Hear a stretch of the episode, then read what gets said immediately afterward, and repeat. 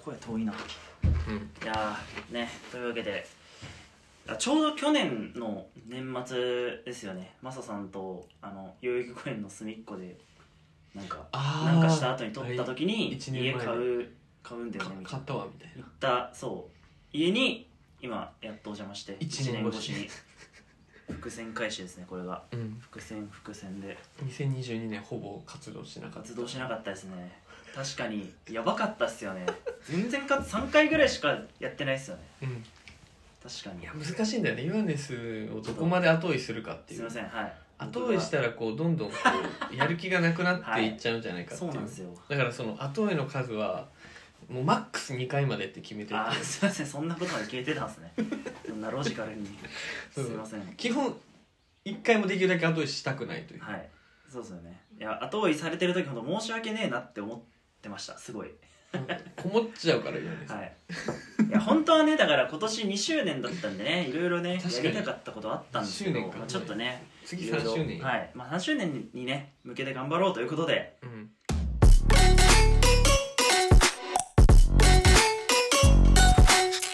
You are this Masa Engine. というわけでね、えー今年もまあ2022年、えーもう終わろうとしてますけど、はい、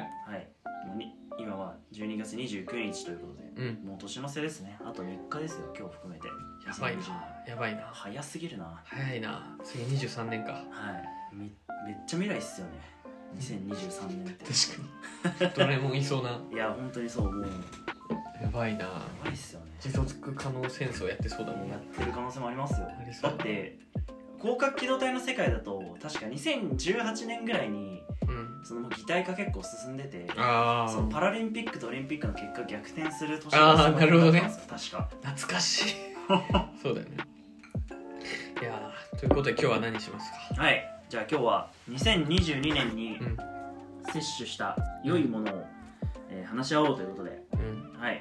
7個エンタメ7選エンタメ7エ選ンタメかは分からんけどはい7選、 7選かっこダブ ルダブル違違いいなしなしという1個ずつ言っていくああそうですね交代で交代でえなんかこれは発表する順は別になんだろう純不動順不動これが一番いいとかじゃなくてはいはいはいそこにあれはあの順位はない感じですね、はい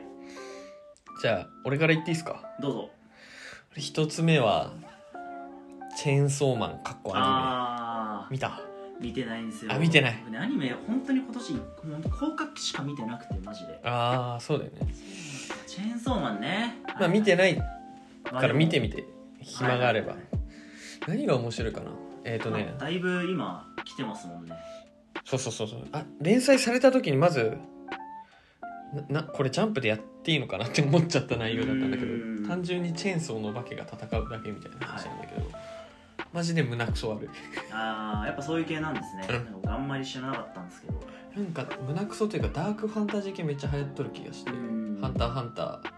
「チェーンソーマン」他なかったっけうん「メルン・アビス」まあそうその辺もそうですよねまあ鬼滅とかもだからそうじゃないですか若干確かに確かに確かに僕まあ鬼滅も見てないんですけど結昔構なんかなんだろうなそのドラゴンボールみたいなすっきり少年漫画気持ちいい感じのやつじゃなくてちょっとやっぱ闇がある感じの「方チッがプシャー」みたいなそうそうそうそう流行ってますよね流行ってる多分そういう時代なんだと思うけどまうあんまああとアニメで見てほしくてはいはいはい結構画質綺麗なのはもちろんのことエンディングが毎回違うんよあーなんかそれはアーティストが上にあのちゃんとかどんどん変わはっいてはいっはていはい挟みましたねでやっぱまあ牧間さんが可愛いなんかな それもよくねチ入ってきますャねッキーがマッキマキマさんの真似して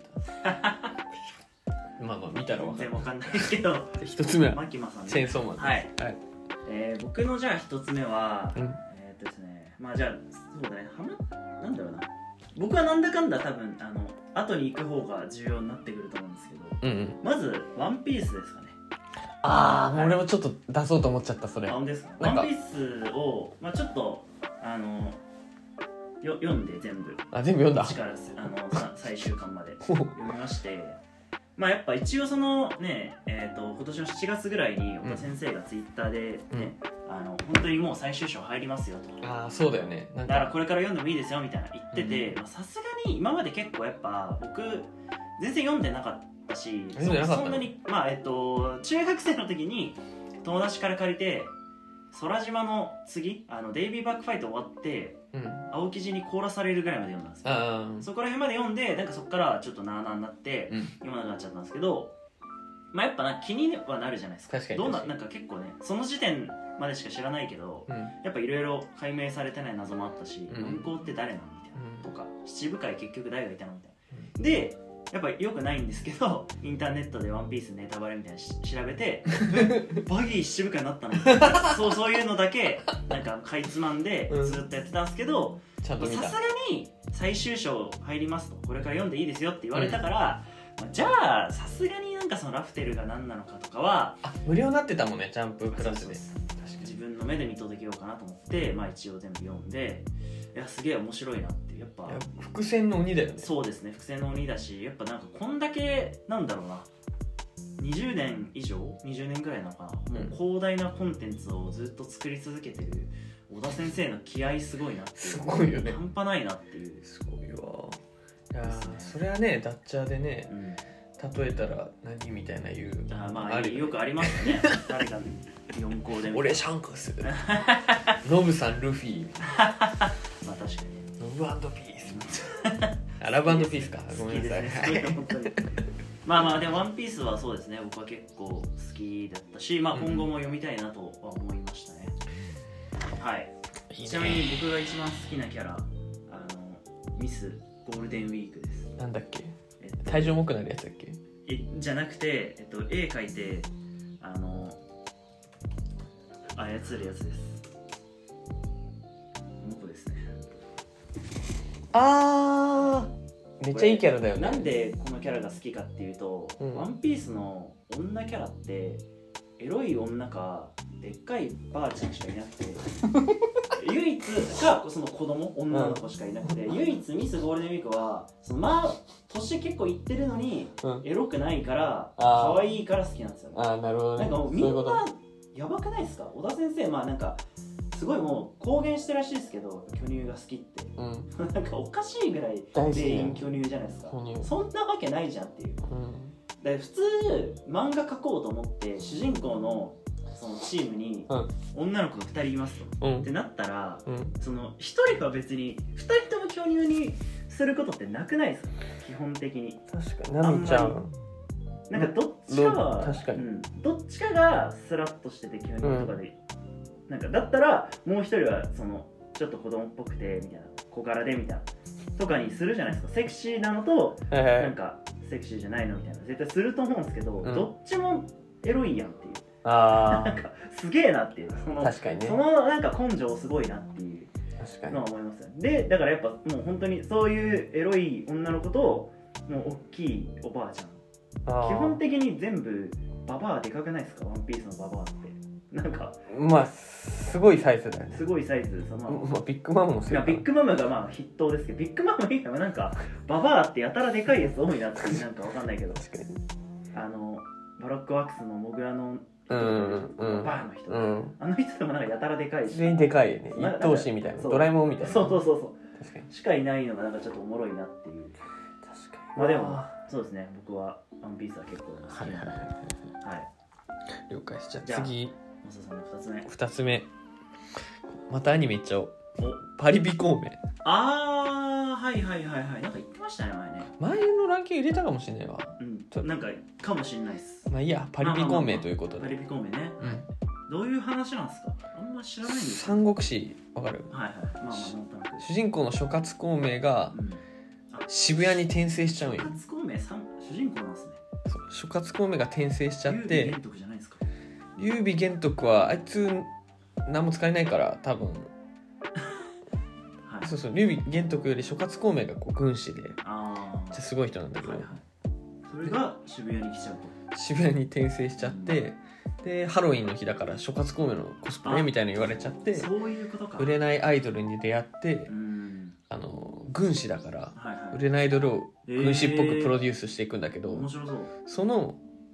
その作戦というかプロデュースの仕方が三国志の歴史になぞってて、えーなんとか七兵とかはいはいなんはいか石壁でなんかこはいはうい弓をなんちゃらとか全部あこれやんみたいな三国志好きだったはかいはい公園の誓いとかやるんですからん公園のあそうそうそういうのやったりとかもと登園の誓いはやんないわごめんあでもっぽいのあったかなえーなんかそマジそういう感じオマージュがめっちゃあってそうなんですねいいですねもうほんと何も考えないで見れるからああ結構もう展開早いし楽しい系のなる結構楽しいほどね途中でラップバトルもするんだけど、最近流行ってますね本うん、それを全部監視で返すみたいな当えー、おしゃれですねその試合なるほどなるほ以上ですどはいはいじゃあワインの2つ目はねワイははいはいマスターデュエルですねあーマスターデュエルこれク僕ソハマってたなはい、3月ぐらいの時ずっと言ってましたよね、うはい、ずっと言ってたんですけど、まあ、遊戯王マスターデュエルっていうやってた ねはい、遊戯王今やってないの今は全くやってないですやってないかまあ来ました来た遊戯王カードの、まあ、ゲームが無料でできるスマホうんとかスイッチとか、まあ P- PS5 とかもできるのかなわかんないけど、うんまあ、無料でできるでいろんなカードが使えるアプリが出て、まあ、それ、まあ、めちゃくちゃハマって、まあ、結構めちゃくちゃやってたんですけどやっぱ今の遊戯王ってな本当になんかもう攻撃なんだろうななんかもうめっちゃ簡単に出せて相手の場のカードを全て破壊してしかもなんか効果では破壊されないみたいななんかそういうもうめちゃくちゃ強いカードがいるんですようんうんそういうカードばっかなんですよあそうなんだなんで戦よく略言がわなれいるいや戦略はめっちゃあるんですけどよく言われるのがまあもうソリティア遊戯王ソリティアだみたいに言われててはいソリティアってまあ一人でやるじゃないですか、うん本当に一ターンが10分くらいとか余裕でいくんですよマジでそうっすじゃあこのカード出したからこの効果でこれサーチしてこれ特殊召喚しますでこれとこれでなんとかしてもう一回これ出してみたいなもうずーっともう10分ぐらいやってなんかでもうどんどんあなんだこれみたいなうぜえなみたいなでこっちがトラップカード発動するとあいや無効にしますみたいな感じになるんでもうだんだんやっぱそれされるとイライラ本して当るにスマホ投げてな本い当に僕はスイッチやってたんですけどススイイッチッチ叩き割りそうになるぐらいイライラしました マジでえスイッチで一般の人とやってたのい対戦やもうそうですね普通にそれはもう誰でもできるやつなんすでげえもうめっちゃまあだから本当にもうねもうだからゲームオあンラインでやるゲームって感じですよね誰でもできるマスターでスマホでもね確かあるんですけどでも本当にとにかくというわけでねすいませんなんかちょっと飛んじゃった録音がなんかうまくできてなかったみたいで結構今めっちゃ話したんですけどうんえー、どっからですか僕がマスターデュエルがねマッサージ何番目だだっけえー、二つ目三つ目多分2つ目二つ目はい多分2つ目っすねはいええいや2つ目2つ目ふたあうん2つ目っすねオッケーオッケーはいなんでまあ、えーマサさんの3つ目からね三つちょっと再開ということでちょっともうね結構語っちゃった後なんで熱が数数十数十秒で終わるかもはい、じゃあ数十秒で終わらしましょう。うん、ネットフリックスドラマの、はい、三つ目はネットフリックスドラマの「ウェンズデー」でウェンすズデー。はい、はい。えー、っとどういう話ねですかえーダークファンタジーみたいな感じ マジでもうやる気ないじゃないですか。 まあまあまあ、大ファンたちね。ダークファンタジー、はい。あのー、なんだっけえー、出てこないアダムスファミリーのオマージアダムス確かュにオマージュっていうかあのリ,、うん。はリメイクなんだけど、いはいはい。それをなんかハリー・ポッターっぽい感じでやる学園もので面白もうちょっと。とダークでうん。例えば序盤で言うといじめっ子がプールで泳いでいる中に主人公のウェンズデーがピラニア入れ入れたりあとか主人公が入れるんですうね。んすげえな、ウェンズデニヤってしてー。はい嫌なやつですね。あは い。はい。えー、僕の三つ目は、えー、なんだっけ。あれかおもころチャンネルですはいおもころチャンネルは、まあ、おもころっていう面白い、えー結構笑えるウェブメディアがありましてそこのやってる人たちが、えーやっている、えーうん YouTube チャンネルです、うんでまあ結構ねと企画も結構面白くて、えー AI に AI で、えー、と文章を書けるえーと AI ノベリストっていうサービスがあってそこにおもころチャンネルの情報を入れて YouTube の脚本書いてもらってそれを実際やるみたいなあーそれとかすごい面白かったしあとやっぱちょっとひねくれてる人が多いチャンネルなんであのガチンコっていうね昔のうんうん番組で、あのみこしがないねんからってこう持ち上げられて いった結構20年以上前に僕全然知らない全く世代じゃないんですけど20年以上前だよあの有名なシーンを再現して本当にそれを言うかみたいなを試すっていうそういうドッキリをやったり今今それをやったりとかうんあとはなんだろうな、まあ、とにかくなんかそういうあと普通になんかねあのえー、とねカップ麺をめっちゃ食べてそのなんかランク付けするみたいなそういうまあなんか結構まあ面白いなんかためになる感じのやつもたまにあげたりとかもしてて大結体構ためにならないんだよねたためにならないやつが多いんですけどたまにためになる回もありますオッケはいーじゃあ次四4つ目は4いつ目、なんだっけマサ4つ目、えー、ピーナッツくんあピアスくんですねはいピーナッツくんっていう VTuber いるから見てね、は まあなんかねピーナッツの形してねさっき見たけど曲が結構キモいうん見た目もキモいピーナ黄色いピーナッツくんがブリーフを履い て VTuber でやってるとやってるとライブ配信したりアニメやったりとかあはといなんだっけ有名なラップあイポベッンプユアーズトに出たりとか、はい結構すそのそのイベントは結構すごいのにだからそこ出れるのはすげえなっていう、これから多分流行ってくるとはい YouTube 公式もリツイートしてましたしねはいそうなんですねはい、はい、次あ私は いやっとえーっと最新追いついたあれ俺ワンピースの話しましたっけしたか最初にしたなうん最初じゃあ僕はですねその次はラッキーキリマンジャロというバンドですね、はいそれ、えーラッキーキリマンジャロというバンドは、うん、えー僕はもう結構2年前ぐらいからもう普通に好きなんですけどまあなんか改めてやっぱめっちゃ今年一番聴いたアーティストだったんですよねうんうんでまあどういうバンドかっていうと、まあ、6人組のバンドなんですけどなんかコンセプトがちえーっと世界を踊らせるみたいなだったっけなちょっとなんか毎世界の毎日を踊らせるみたいラッキーハピネスなラッキーキリマンジャ ロあはいあ世界中の毎日を踊らせるをコンセプトにあのあまあやってて結構なんかバンドなんですけどそのリリースしてる音源はバンドサウンドなのはあんまなくて、うん結構ハウスクラブっぽい感じなんですよ、うんで EDM って感じじゃなくて本当にハウスディスコとかテックハウスみたいな感じの、まあ、グループのやつが多いとなんかやへっぱーそのなんだろうな僕ちょうど僕が一番好きな感じだなみたいな歌歌物でハウスで気持ちよくドロップで乗れてみたいなうんで歌詞も結構いいしメロディーも綺麗だしでなんだろうな、うん、聞け BPM 帯もダブルダッチしやすかったりとか本当100から130ぐらいの間なんですよ大体。うーんなんかちょうどいい、まあ、もっと遅い曲も早い曲もあるけど、まあ、ちょうどよくてなんかそそれで本当にすごい好きで、まあ、曲もいいしこれですずっとインスタも上げたりしたあめっちゃ上げてますね僕そうなん だ聞いてみよう、はいぜひまあなんか結構綺麗ですねうん闇って感じはもう完全に光うんでもなんかその自分たちの弱い部分をさらけてやってこうよみたいなそういう感じの曲とか作ったりとか、まあ、してる、まあ、すげえいいバンドですねうん僕の大好きなオッケーはいじゃあつ今のが4つ目かえー、そうですん三つ四つ4つ目ですあと3つ3つじゃあ次俺いきますわ、はいちょここからちょっと硬くなるんだけどお NHK オンデマンドあーはいはいはいはいは俺の5つ目はいなるほどあのネットリックスとかアマプラみたいな感じでサブスクで入れるんだけど、うんまあ、小田ちゃんに勧められて入ってみたらうん結構すごくてうん代表番組で言うと映像の世紀っていうやつああそれは僕も見ましたねあ見たんだいや小田さんに見せられました 見せられたって言い方やめたねでもすごい面白かったですねうん、やっぱあのあんだけ受信料受信料って言っててうぜえなとか思ってたけどやっぱ金かかってるドキュメンタリー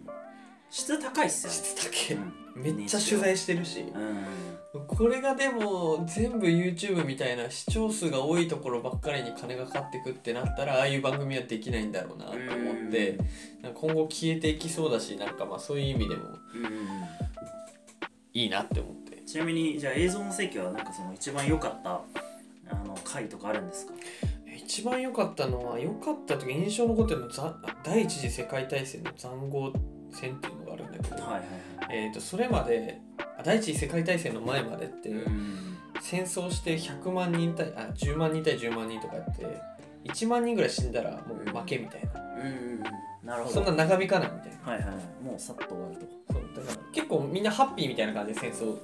えー第一次世界大戦の時もイギリス、えーフランスの人たちちょっと行ってまた冬にはクリスマス前に帰ってくるよって思ったら何年も続くじゃんはいはいなんでかっていうと集団戦が確立してうん兵器も強くなっちゃったからみんな銃で撃つじゃんだから銃で撃ったら速攻死んじゃうからうんうん撃たれない地面に穴を掘ってはいあの徐々に徐々に掘ってって進軍するわけようんそこが泥だらけで寒いしうん衛生的もあるからみんな足が腐っていくんだえよ、ー、そのえぐ話だけは聞いてて本とかでも、はいはいそれを映像で見てうわーみたいななるほどこれかみたいなとかそういう のはなるいほど僕その小田さんに見せてもらったやつはどこだったなんだっけなキューバ革命とかのやつですねあーそうはいはい革はい命革命の話いやキューバ革命だけじゃねえなうんうんいろいろ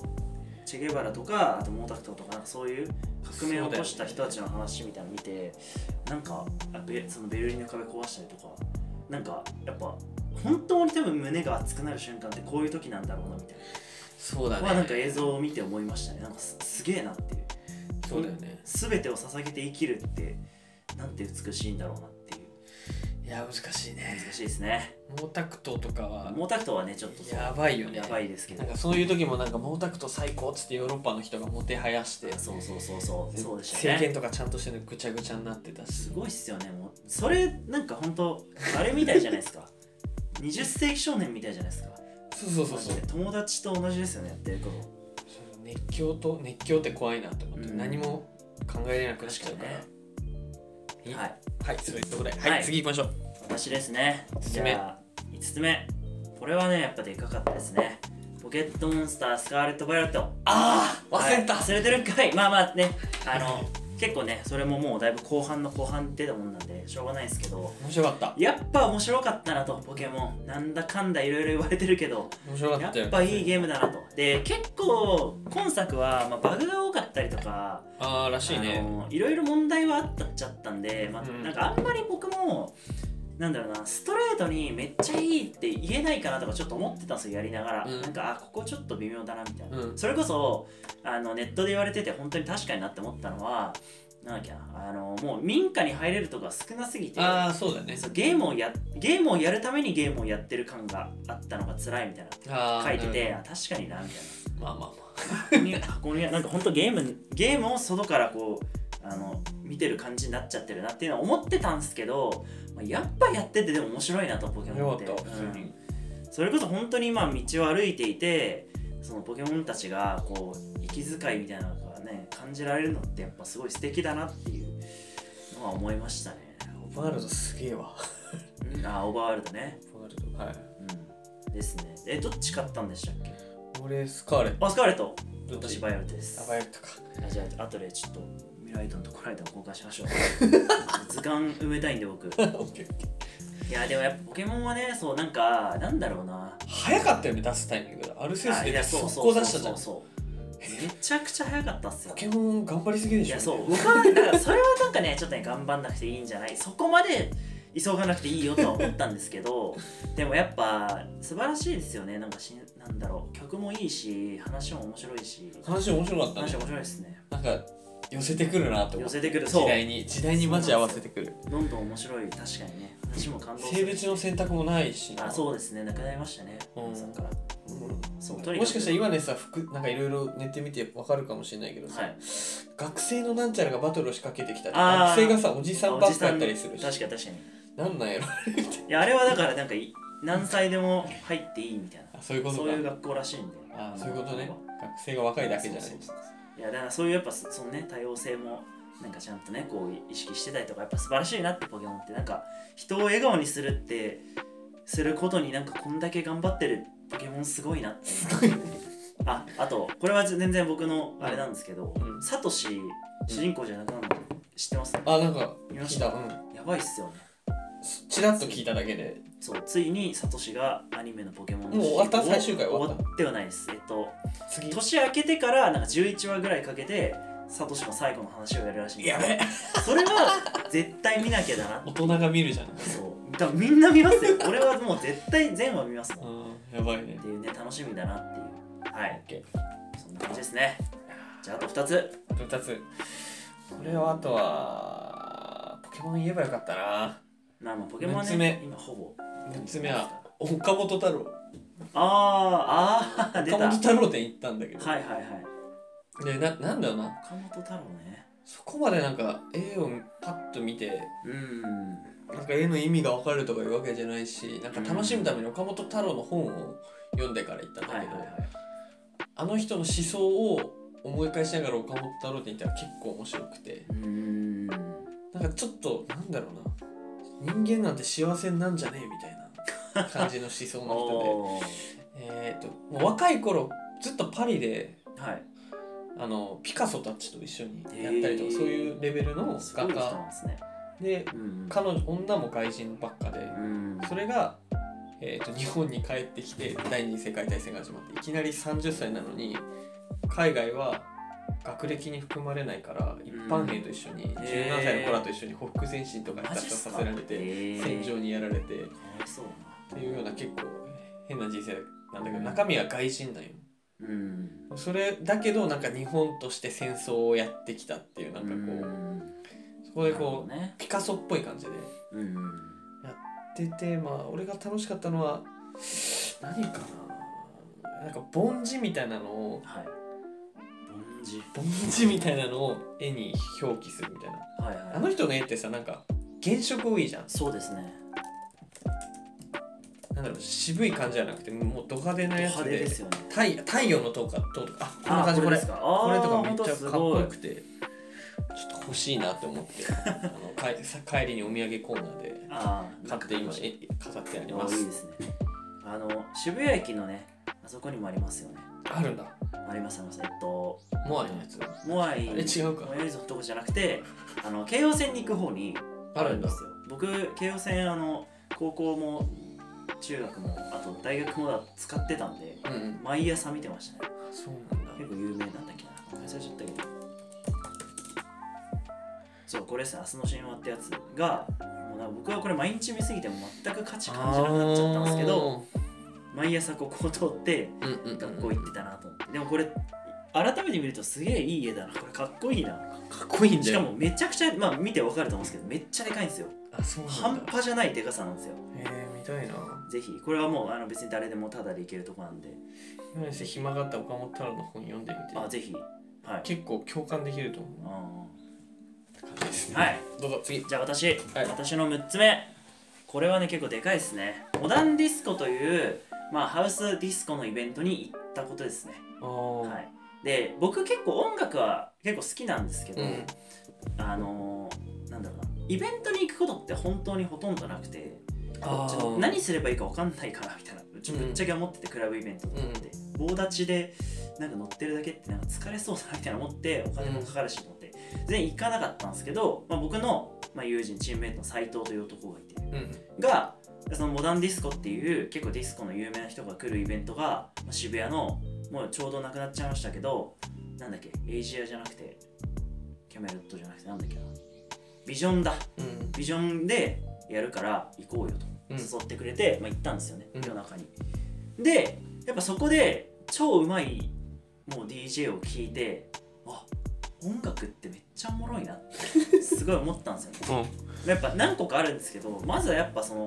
うまい DJ がうんその選ぶ曲ってやっぱすごい面白か彼ったり昔行ってた俺もハウスイベント行ったはいりはしいてた、はい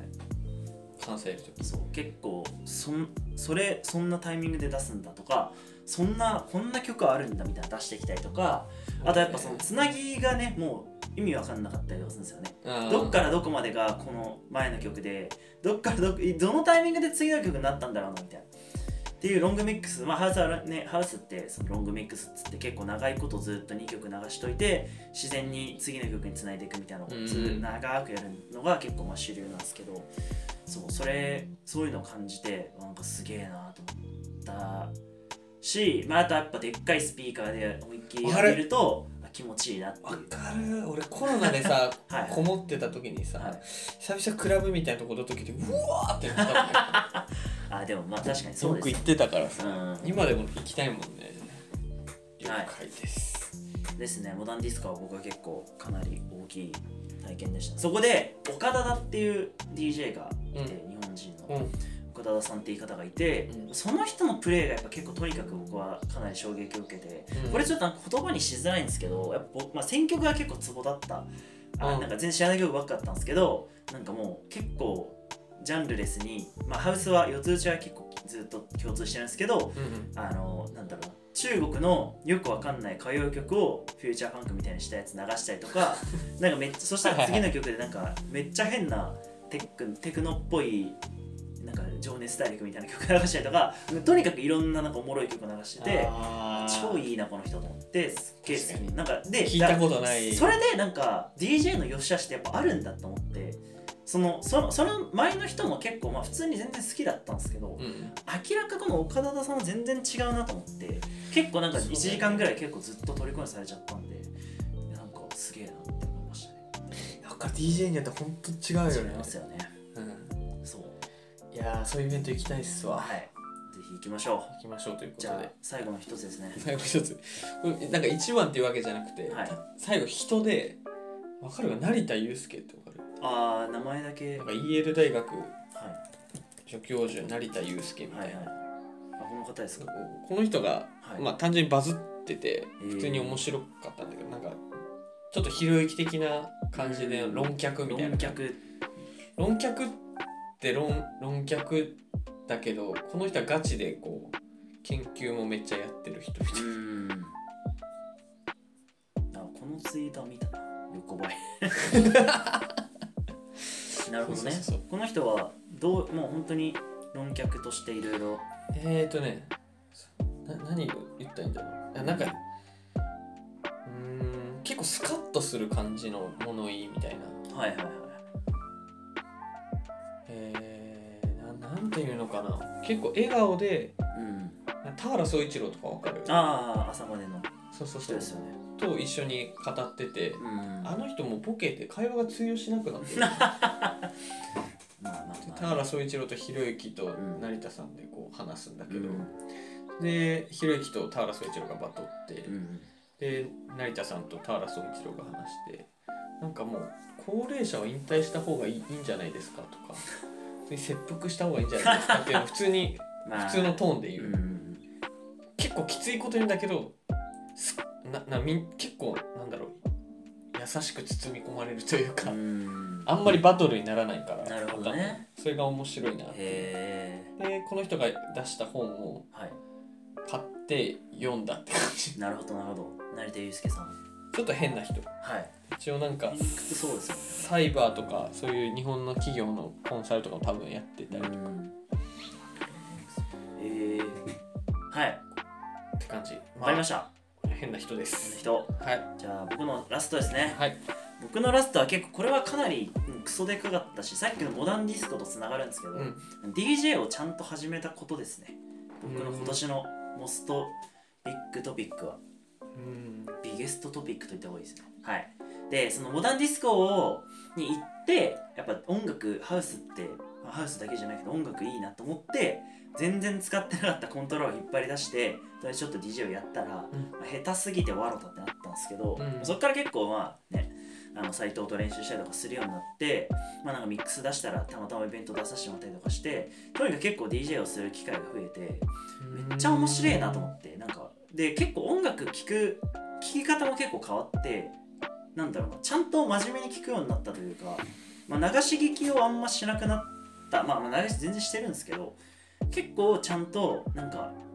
なんだろう DJ をやるやりたいという思いがあるからじゃあ曲探そうっていう気持ちに結構なれるようになったんで、積極的に新譜を聴いていろんなアーティストを聴いてあこれいいなみたいな思っ今たのら人の思い出ねはい、プレイリストにしたりとかしていや確かにこれ思い出っすねエンタメじゃなエンタメじゃね えよいやい急にで変もわってった最後ごめんなさいエンタメじゃないんですけどエン言いタたメかったとさせてくださいこれ言いたかはったエンタ僕メ結構あのミックスも周りどうあしたげらたいいんで、はあい、聞いてほしいと聞いてほしいです僕のわかプっレイをたわかったぜひあのこれ多分今日 もうね29日にアップすると思うんですけどうん30日か31日には僕2022年のうあんの好きだった曲でミックス作ってあげるんでこれ絶対にうんそれぜひ聞いていただければ僕 OK のもうだからね今年は音楽ばっか聞いてたんで音楽の1年なんですよマジではいはいなんではいはいあのその僕の今年のはいはいすごい影響を得た、まあ、ラッキーキリマンジャロをはじめいろんないい曲たちをあの1時間ぐらいのミックスにしたんで聴いてくださいわかりましたはいちょっとブレたブレ気たもしたねまあいいでしょ気もしたけどうすいません痛かったねそれ痛かったっすはいはい